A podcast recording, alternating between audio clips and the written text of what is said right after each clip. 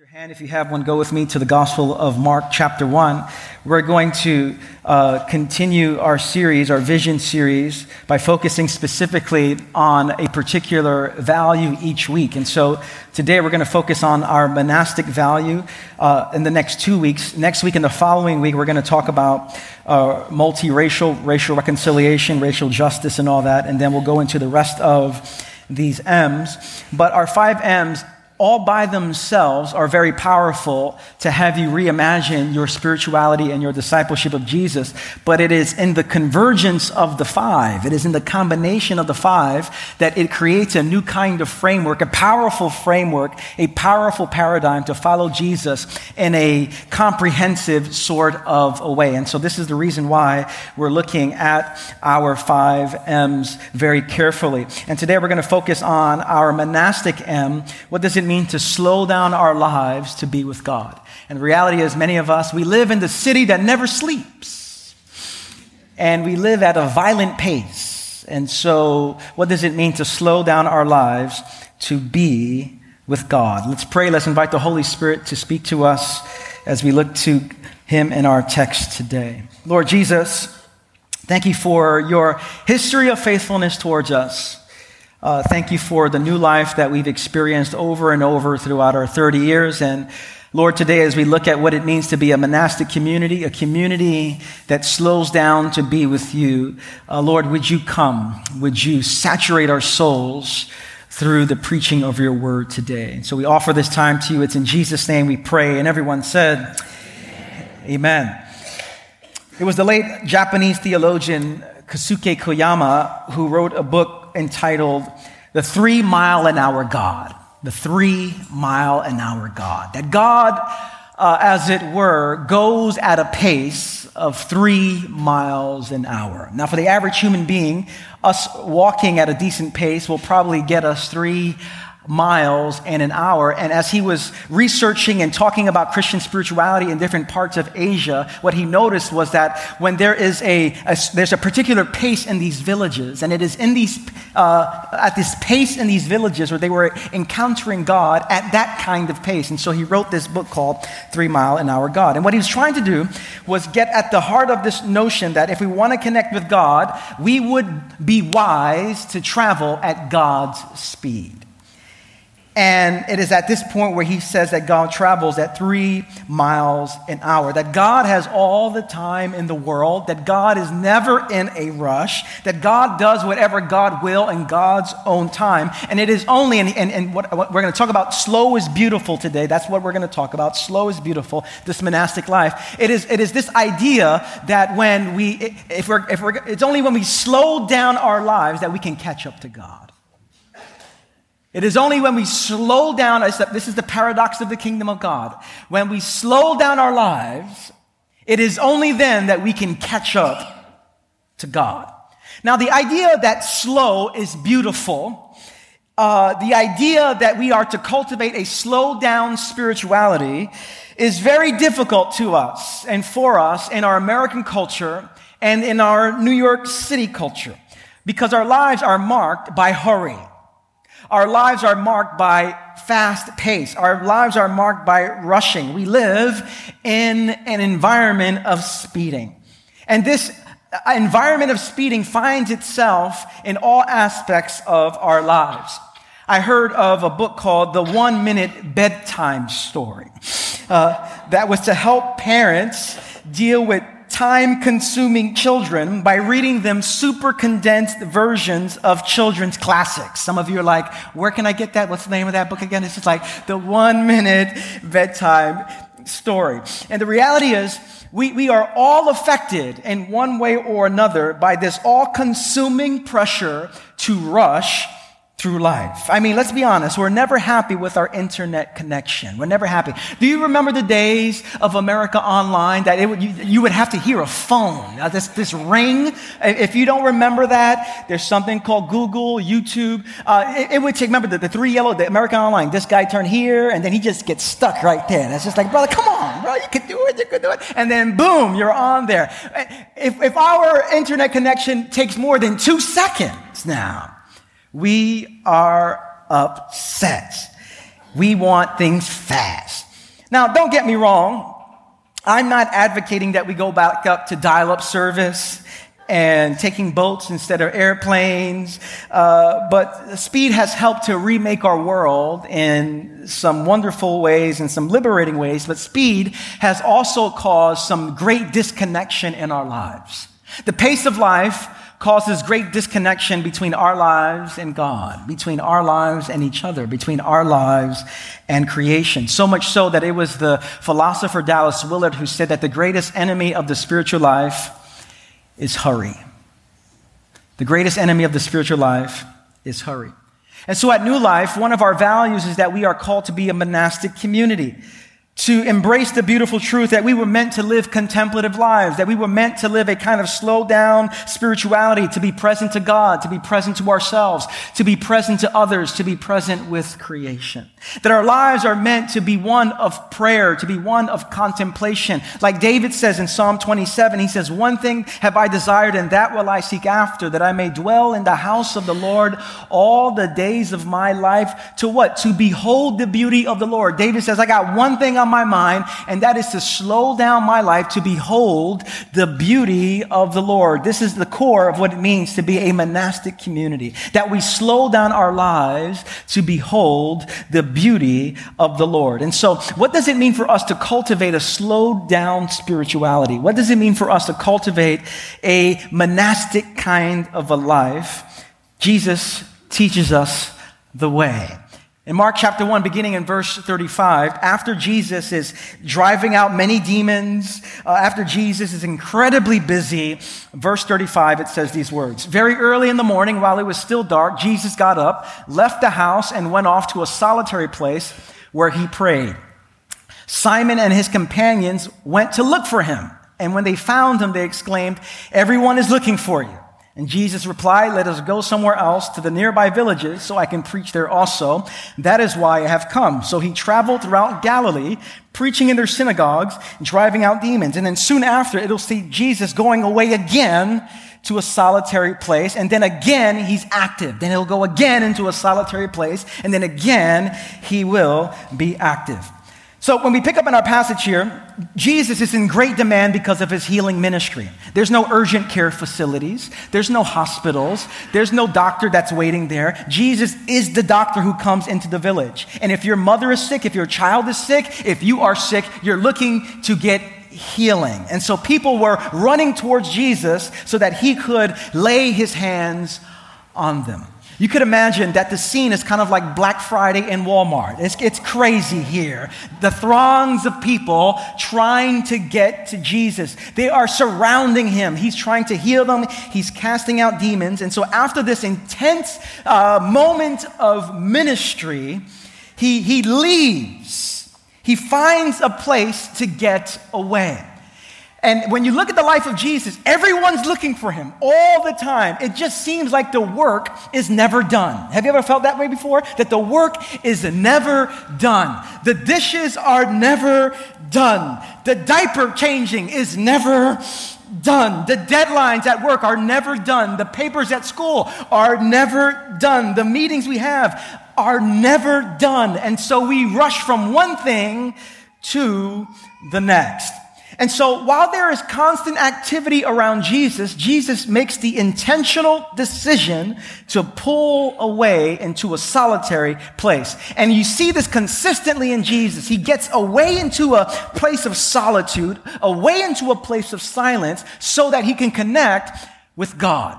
And when you look at the scriptures over and over, from, from really from uh, the garden to Moses in the desert, we see time and time again that those who are in relationship with God must create a kind of desert space, a, a kind of open space to unhurriedly and non-anxiously commune with God.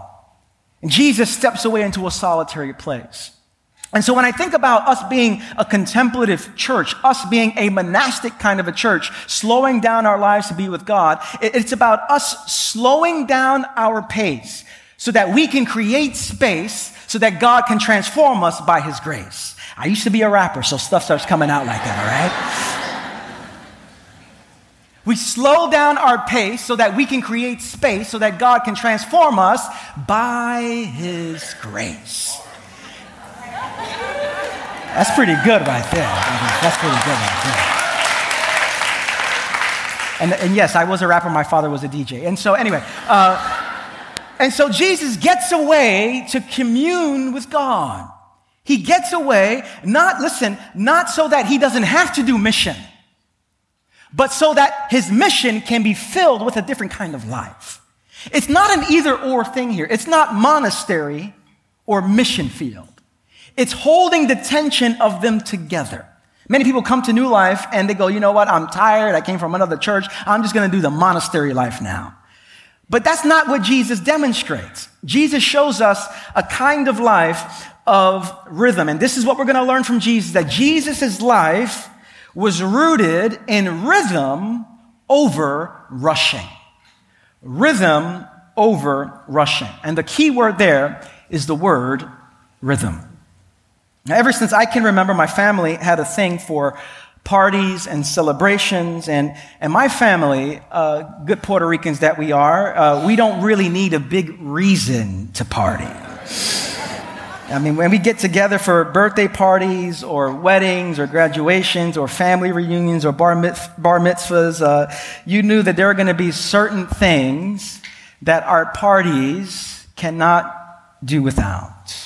Of course, the food is going to be incredible. Of course, there's going to be laughter, kids running around, but our gatherings are not complete until something significant happened called the electric slide. It's just the electric slide. And many of us know this important cultural uh, dance move here. We do it at New Life every New Year's Eve here. And the thing about the electric slide is most of the family had rhythm, but there always was that one family member who messed it up. Always with that one. You're going right and he's going left. You're going left and he's going right. You're going forward, he's going back. It's just not a pretty picture to see. And so when I, when you look at the electric slide, when you look at kind of dance steps, it, there's a rhythm to it. That's, it's something really, we're in concert. There's a rhythm to the movements. And, and what I like to think is that our country is, is not just in a kind of cultural crisis. Our country is in a rhythmic crisis. Our country has a crisis of rhythm. When you look at creation, we see that creation is about rhythm, that there's an ebb and flow to creation. When you look at creation, when you look at within humanity, then the way that we breathe, there's an ebb and flow. There's a rhythm to our breathing, the way our pulses, our heartbeats, there, the circulation of blood in our bodies. There is a rhythm to our life. It was one theologian who said that at the heart of original sin is the refusal to submit to the rhythm of God, that God has a rhythm for our lives, and sin often comes in when we refuse to live according to that rhythm. And so over and over again, when you look at the Gospel of Mark, the Gospel of Mark, one of the words that come up over and over again is the word immediately. Over, read the Gospel of Mark. Look how many times it says, and immediately, and imme- this is a, this is a gospel for New Yorkers. And immediately, and immediately, and immediately. And yet with all the immediatelys, Jesus lives a life of deep rhythm. One of the things you see about Jesus is Jesus is never flustered. Jesus is never hurried. Jesus is never harried. It was one person who said that if you can describe Jesus in one word, the word would be relaxed. Relaxed. With all the immediatelys, Jesus is relaxed. You never see Jesus rushing in the Gospels. You never see Jesus going, ah, forgot to heal the leper. I got to run back. And you never see Jesus running across Queens Boulevard frenzied. You see him relaxed. Not robotic, but relaxed, centered. He has a rhythm to his life. Jesus refuses to live according to this kind of rushing spirituality. Now, let me say that there are absolute legitimate times to rush. There are legitimate times to rush. If someone's, if you're running late for a job or interview this week, uh, you better rush. Don't say Pastor Rich said just Jesus was relaxed. I'm gonna be relaxed too. You're gonna be relaxed without a job some more. So you better just rush on to You're going to have plenty of time to relax. Get to the job there. And so if the house is burning down, this is no time to be a, a contemplative. This is no time to be reflective.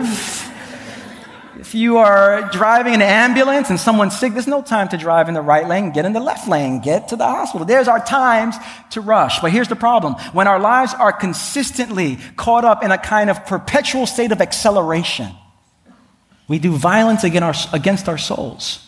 And we often do violence against others. The challenge for many of us is we live a kind of, the culture is so in us. We li- there's a mindless kind of rushing that we live with. That you are early for the appointment and still you're walking fast. You're, you're early for the show and you're still running up the stairs. That there's something inside of us that has this mindless kind of a rushing. And what begins to happen is we do violence against our souls. We actually end up paying for the pace we live. Many of us have paid for it literally. Now, uh, on Queens Boulevard and on other places in our city, there are now speed traps that capture how fast you're going. And, and, and before in the past, you would have to see an officer pull you over and say, do you know how fast you were going? And go, no, I didn't. Here's the ticket. There you go. Now there's speed traps. And that if you go a particular speed, you get home two weeks later, there's something waiting for you in the mail. And some of us have experienced like, oh, what is this? And, and, and, we, and they caught you on the camera. And you had your coffee, you're like, ha ha, you're passing by. You thought you made it. You thought you made it. And they t- took the picture of you anyway, and you're smiling and everything. And you're not smiling anymore, but, but, uh, but there's speed traps. I wonder for many of us, if God were to uh, measure our pace of life, how many speed trap violations would we have in a given month? How, how many uh, fines would we get in the mail on a month-to-month basis? And I think for many of us, we get a lot because we're so caught up in a violent kind of pace. And what happens in us is our pace often, we don't take the time to really wrestle with why we're so busy.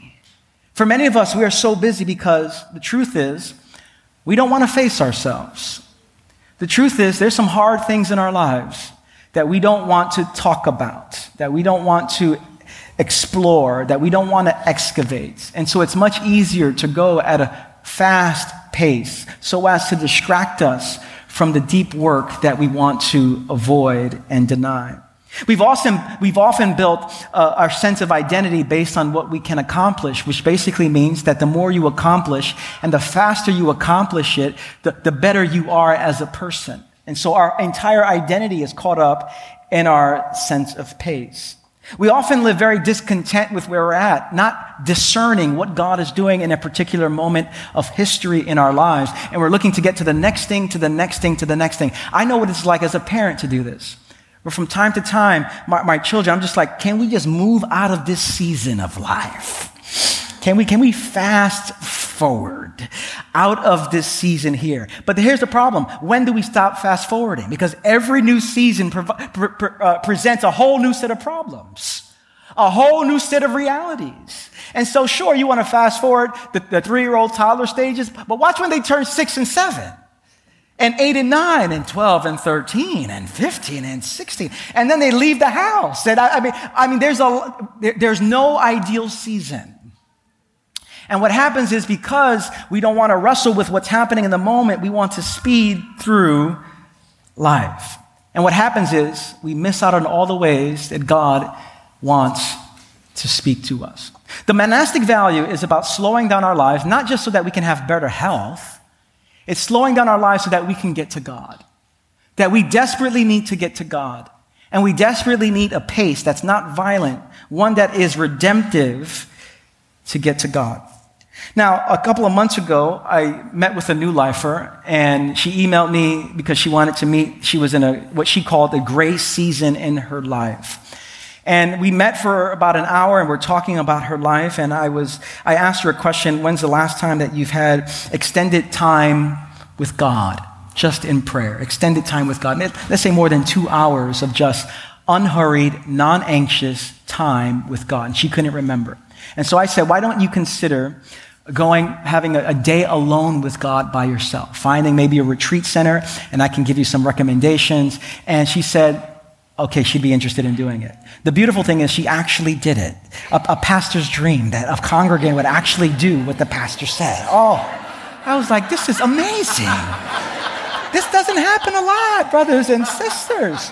But she did it. She did it. And I said, when you do it, send me an email to let me know what your experience was like. And I asked her if I could share it today. And she said, yes, this is what she said. She said the twenty-four hour period was filled with God's grace.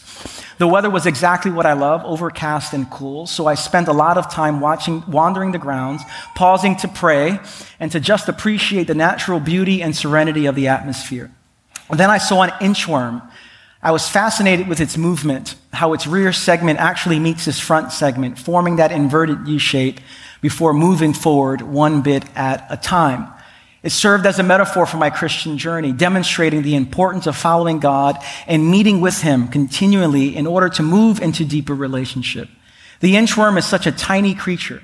My meeting up with it was divinely arranged. I was sitting on a bench when I noticed it behind me. It sensed my presence, lifting its head as I drew near to observe. How gracious of God to craft such a tiny, unique creature. How unfortunate it is to live lives that routinely overlook such wonders.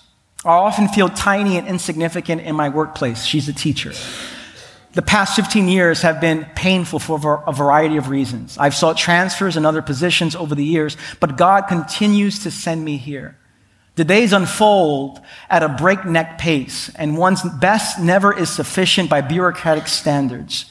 The inchworm reminded me, however, that I am created, seen, and cared for by a loving God who sees me among the vast and varied tangles of flawed humanity. As I, as I, God willing, transition into the next phase of life between now and September twenty twenty, I pray for increased acceptance of and confidence in God's workmanship as it manifests through me, a tiny inchworm, for His glory in my workplace and in all other human encounters. It's beautiful. There's so much, in that twenty-four hour span, all the ways that God was speaking to her. And here's the reality of Christian spirituality. We believe as Christians that because God sent the Holy Spirit, Jesus sent the Holy Spirit, that God is always active and moving among us. There's never a time, never a day, never an hour, never a minute, never a second when God is not coming to us. The problem is we are not present to this God who is present to us. And so this monastic value, this M, is to slow down our lives so that we can get this kind of revelation. That God would speak to us through Scripture, that God would speak to us in silence, that God would speak to us in creation. In that uh, twenty-four hour period, she also saw a spiritual director, someone to help her discern God's presence and movement in her life as well. Jesus invites us to a life of rhythm, one that is not just all activity and one that is not all silence and solitude, but a rhythm, an interplay, a, a dance between the two. And we are invited to this kind of deep spirituality with God. And so the question we need to ask ourselves is, how fast am I going? And where do I need to slow down? This is a question we need to be coming back to over and over again. Where do I need to slow down? But Jesus teaches us one more thing here that I want to see, another observation, that Jesus is not just uh, lives a life that of, of rhythm over rushing, but that Jesus' rhythm was sustained by His limits. Jesus' rhythm was sustained by His limits. And so to live a monastic life means that we take inventory on how fast we live and how full our lives are. How fast we live and how full our lives are. And we do this inventory, why? To create space so that God can transform us through His grace. It's not just so that we can play more video games. It's not so that we can just catch up on our shows, although all that is wonderful. But it is a creation of space to get to God. Jesus creates space to get to the Father, and His rhythm was sustained by embracing His limits. Now, if there's anyone who should not have limits, it's Jesus. If there's anyone, this is the Son of God, the second member of the Trinity. If there's anyone who could work nonstop, you would think it would be Jesus. But because Jesus is fully human, Jesus recognizes that he has to embrace his limits. And we are, and to embrace our limits is something that's going to take a lot of courage, because it means saying no to certain things so that you can say yes to what God has for you. Saying no in order to, this takes a lot of courage to embrace our limits. And so Jesus is so present to God, Jesus is so present to himself, that he unapologetically embraces his limits. He, he has to step away. There were still people who needed to be healed. There were still people who needed to see. There were still people who needed to be healed of their diseases. And Jesus says, I, I, this is as far as I can go. And he recognizes his limits. And every time we go beyond our limits, we're entering into bad territory. Look at the, look at the, the, the beginning of the book of Genesis. You could say that the original sin in the garden is the refusal to embrace limits. God said, you can have, to Adam and Eve, you can have any tree of the garden. Enjoy whatever, just don't touch that one. Every tree in the garden, just don't touch that one. And they go, oh, what's that one? And they, they, God put a limit, and they went beyond the limit, and, and they entered into Satan's territory. And every time we go beyond our physical limits, our emotional limits, our financial limits, we enter into a kind of dark territory that overtakes our lives. And so what begins to happen as well is we try to squeeze God in into an already full life. But inevitably, because our lives are so full, God gets squeezed out.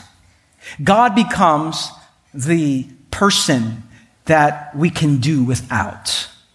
Now, I was thinking about this idea of God being squeezed out, and it reminded me of my times of, of travel. And I was traveling this past week, so uh, this was a fresh image that came to mind. I've seen many people having to unload their luggage because it was over fifty pounds.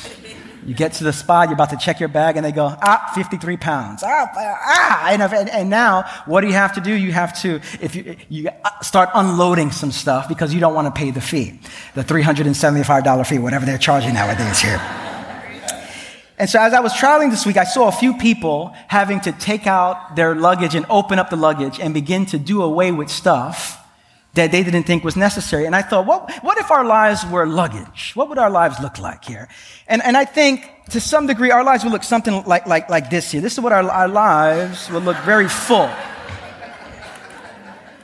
Our, our, our lives are often very, I have a three-year-old in the house, and so our, our lives are often very full. And what begins to happen is you can't get on a plane like this. They will not let you get on a plane like this here. And to experience life and joy in the kingdom of God, God says you can't get into the kingdom of God with a life like this here. You can't enjoy the fruit of the kingdom of God, the joy of the kingdom of God, the peace of the kingdom of God with your life like this. And so what begins to happen is we, we have to go into the luggage of our lives. And today's sermon is an opportunity for us to look into the luggage of our lives to see wh- what is important. And what can I do without? What, what, what is connecting me to God, and what is d- disconnecting me from God? And so there's certain things that you just got to do without. All right, I'll keep him. Uh, there's certain things you got to do without. Thomas the Train, got to get rid of Thomas the Train here. You know, got to met, got to keep the Met hat in there. So I got to keep the Met hat here. And so there, there, there's certain things, brothers, and you better keep the Met hat, brothers and sisters here. God, God is a Met fan. God is a Met. How do I know this? He is near and dear to the brokenhearted. And so um, God is close to the brokenhearted. We serve a crucified Savior. I know what it's like to be a crucified fan. God is close to me. We keep the Met hat here. So here's the image, without, without going too far into that there. Here's the image. All of us have a kind of spiritual luggage. And the question is, what are the things that are connecting us to God, and just what are the things that is we're going beyond our limits now. It doesn't fit any longer. And it varies from person to person. Whether it's activities, whether it's things that we're doing, whether it's over, there's certain things that we just must begin to say no to. And this is what Jesus does. This is remarkable. Jesus, there are times when Jesus had to disappoint people for the sake of his own life with God. Now, again, this doesn't mean that Jesus wasn't committed to mission. Because right after Jesus does this, he says, all right, let's go preach some more. We, we, we often live with this sense that it's either or. It's either all mission or all monastery. And what we have to, we have to re, re, reject that kind of dualistic thinking, that we have to hold these two together. It's a rhythm. It's a dance. And we are invited to hold this rhythm of work and rest together. And so what does it look for, like for us? What does Henry Nouwen gives a wonderful image of the, a kind of spirituality that we need, a kind of ministry that we need. And he uses language of presence and absence. He says, we need two kinds of ministries. We need two kinds of spiritualities. We need a ministry and a spirituality of presence, and we need a ministry and spirituality of absence. We need both of them. We need, as Christians, we need to be present. And the way that God is present to us, we are to be present to others in love, in compassion, in care. We are to be present. And then there are moments where we are to be absent for the sake of our souls, for the sake of our rhythm, for the sake of our life with God. And so when we serve one another, when, when you see people serving children downstairs in our lower level, when you see people leading small groups, when you see people working with our community development corporation, when you see people leading us in worship, they're offering a kind of presence. And then when we are alone in solitude, when we're alone in scripture, when we're creating rhythms, we're creating, as it were, a ministry and a spirituality of absence. For our time today, I want to focus on the kind of absence. What does it look like for us to cultivate a spirituality of absence, a rhythm, a monastic kind of rhythm? And, and let me just boil it down to about three things here. Number one, it's us cultivating a life with God through rhythms of Sabbath, rhythms of Sabbath. That for twenty-four hour period, this is not a metaphorical or a spiritual twenty-four hours. This is a literal twenty-four hour period. A literal twenty-four hour period, we stop our paid work and our unpaid work to stop, rest, delight, and contemplate. That, that once a week we say to the Pharaoh that lives inside of us, the slave driver that lives inside of us, the one who says, if you stop working, you're going to die. And we all have a Pharaoh inside of us that says, if you stop working, you're going to die. We say no to that Pharaoh and say, my life is more than what I produce. My life is more than what I accomplish. That for a twenty-four hour period, I'm going to stop, rest, delight, and contemplate. That like in the Food Network, when the, they finish the meal and the time is up and their hands have to go up, that we step away from our keyboard. That we step away from that which constitutes work. And we begin to embrace that kind of rhythm. To, to have a ministry of absence, a spirituality of absence, a monastic kind of rhythm means that the way we read scripture is different. That we live in a scrolling culture. And that's how we read. But reading scripture that way is not going to get in us.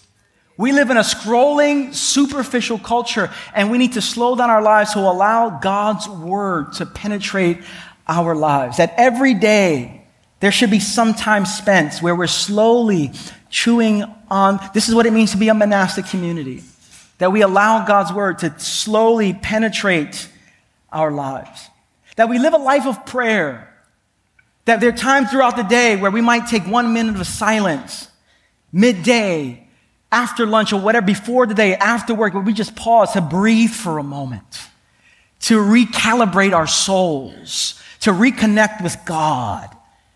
That throughout the course of the day, we have a rhythm of stopping, and in the same way that we stop for breakfast and lunch and dinner, that we would create a rhythm where we pause to be with God at some point in breakfast and at some point during lunch and then in some point in dinner. I'm not talking about long extended times, whether it's two minutes or twenty minutes, but we have a rhythm to our lives. To be monastic means not just that we have Sabbath rhythms, and prayer rhythms, and scripture rhythms, but we also have community rhythms as well. This past week, I was in Colorado with some friends, and after speaking at this conference, I went to one of my friends' homes, and, and we sat around the table. There were about six or seven of us, and for about two hours, we just talked. There was no phones on the table. There was no, it, it was just, it was, it was like a form, it was like I was in another world, that we just looked at each other, and for two hours, talked, and spoke, and listened, and prayed. And I just, I, I walked out of that place saying, oh, this was different than what we're typically accustomed to, that we don't offer our presence to each other. And so to be a monastic community means we slow down our lives to be with God, to be with ourselves, and to be with others, and to be with creation for the sake of mission. It was after this that Jesus says, I'm going to preach elsewhere. And this is the invitation that God has for us. God is a three-mile-an-hour God. And if we're going to catch up to God, we have to slow down our lives. Let's pray together.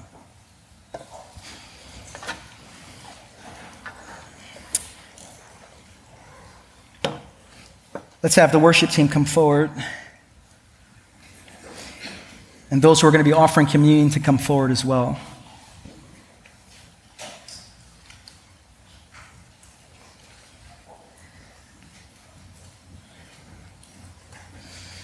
Jesus was able to slow down because his identity was rooted in God's love, not in what he accomplished, not in the opinions of others. His identity was rooted in the love of God. And so I imagine Jesus, as he was tempted to live a fast-paced life, would remember the words of the Father saying, "This is my Son in whom I'm well pleased." In other words, your identity is not based on what you do or what you accomplish. Your identity is based on the love of the Father for you.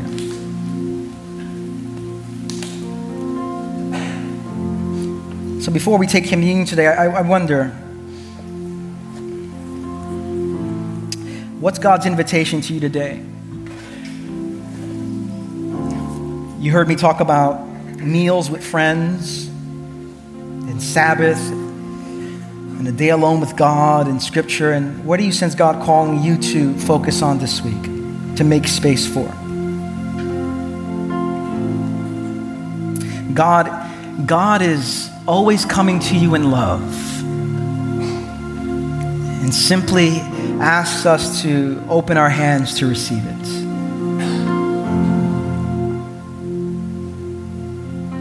Lord Jesus, we confess this day that we are very easily consumed by the pace of our culture, so much so that you get drowned out. But Lord, by your grace, by the power of the Holy Spirit, would you begin to help us say yes to your invitations and reorder our lives so that our lives would be built and established out of our love for you and receiving your love for us. We pray this in Jesus' name. And everyone said, let's all stand together. We're going to take communion. And when we take communion, we are reminded that God offers his presence to us, his very physical presence in his body and blood. And so take the bread, dip it in the cup, go back to your seat, and I'll lead us to take it together. You can come forward. The Apostle Paul says in First Corinthians eleven, "For I received from the Lord what I also passed on to you.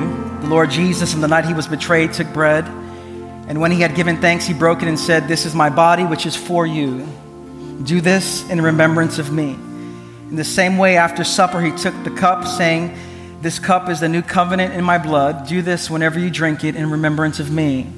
For whenever you eat this bread and drink this cup, you proclaim the Lord's death until he comes.'" Let's all receive together.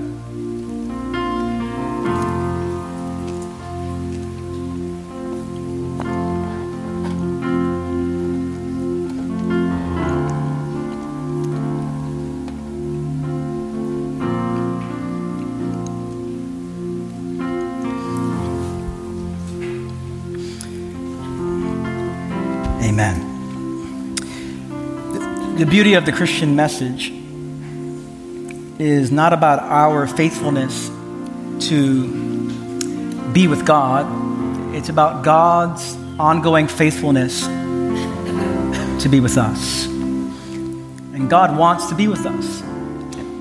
So much so that God says, I'm sending my Spirit to dwell in you and among you. That's how close God wants to be to you. And what God asks in return is that we would offer God ourselves. We just took bread and we dipped in the cup. This is the body and blood of Jesus. He says, I give you my very life, my very life. And in turn, I ask for yours. And some of you today, you came in, you've never given your life to Jesus, but he's given his life for you. And he's poured out his love for you to release you from your shame, to release you from your sin, to forgive you, and to say yes to a new life in the kingdom of God. And so I want to have our, our prayer team come to my right. If you've never said yes to Jesus, today is your day to be set free from the shackles of your own doing, from the sin that you cannot overcome, from the shame that keeps you up at night.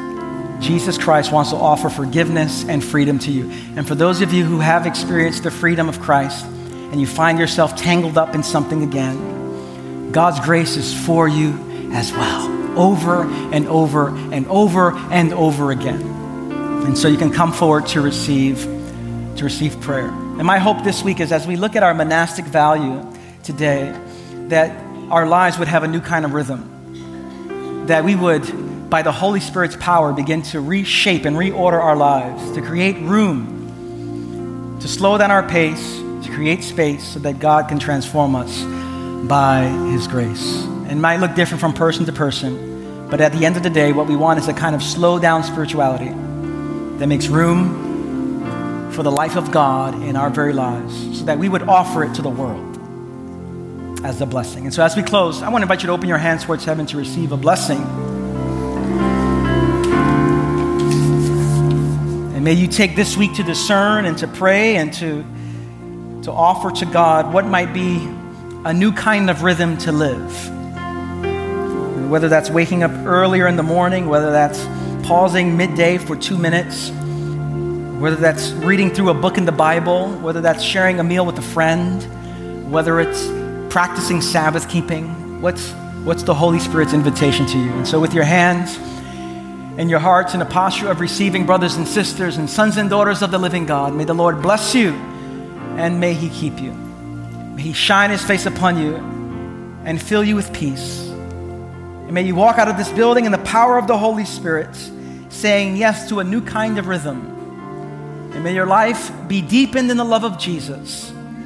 And may you offer that love and grace to all those you encounter as we are on mission for Jesus in the power of the Spirit. May God grant you great discernment.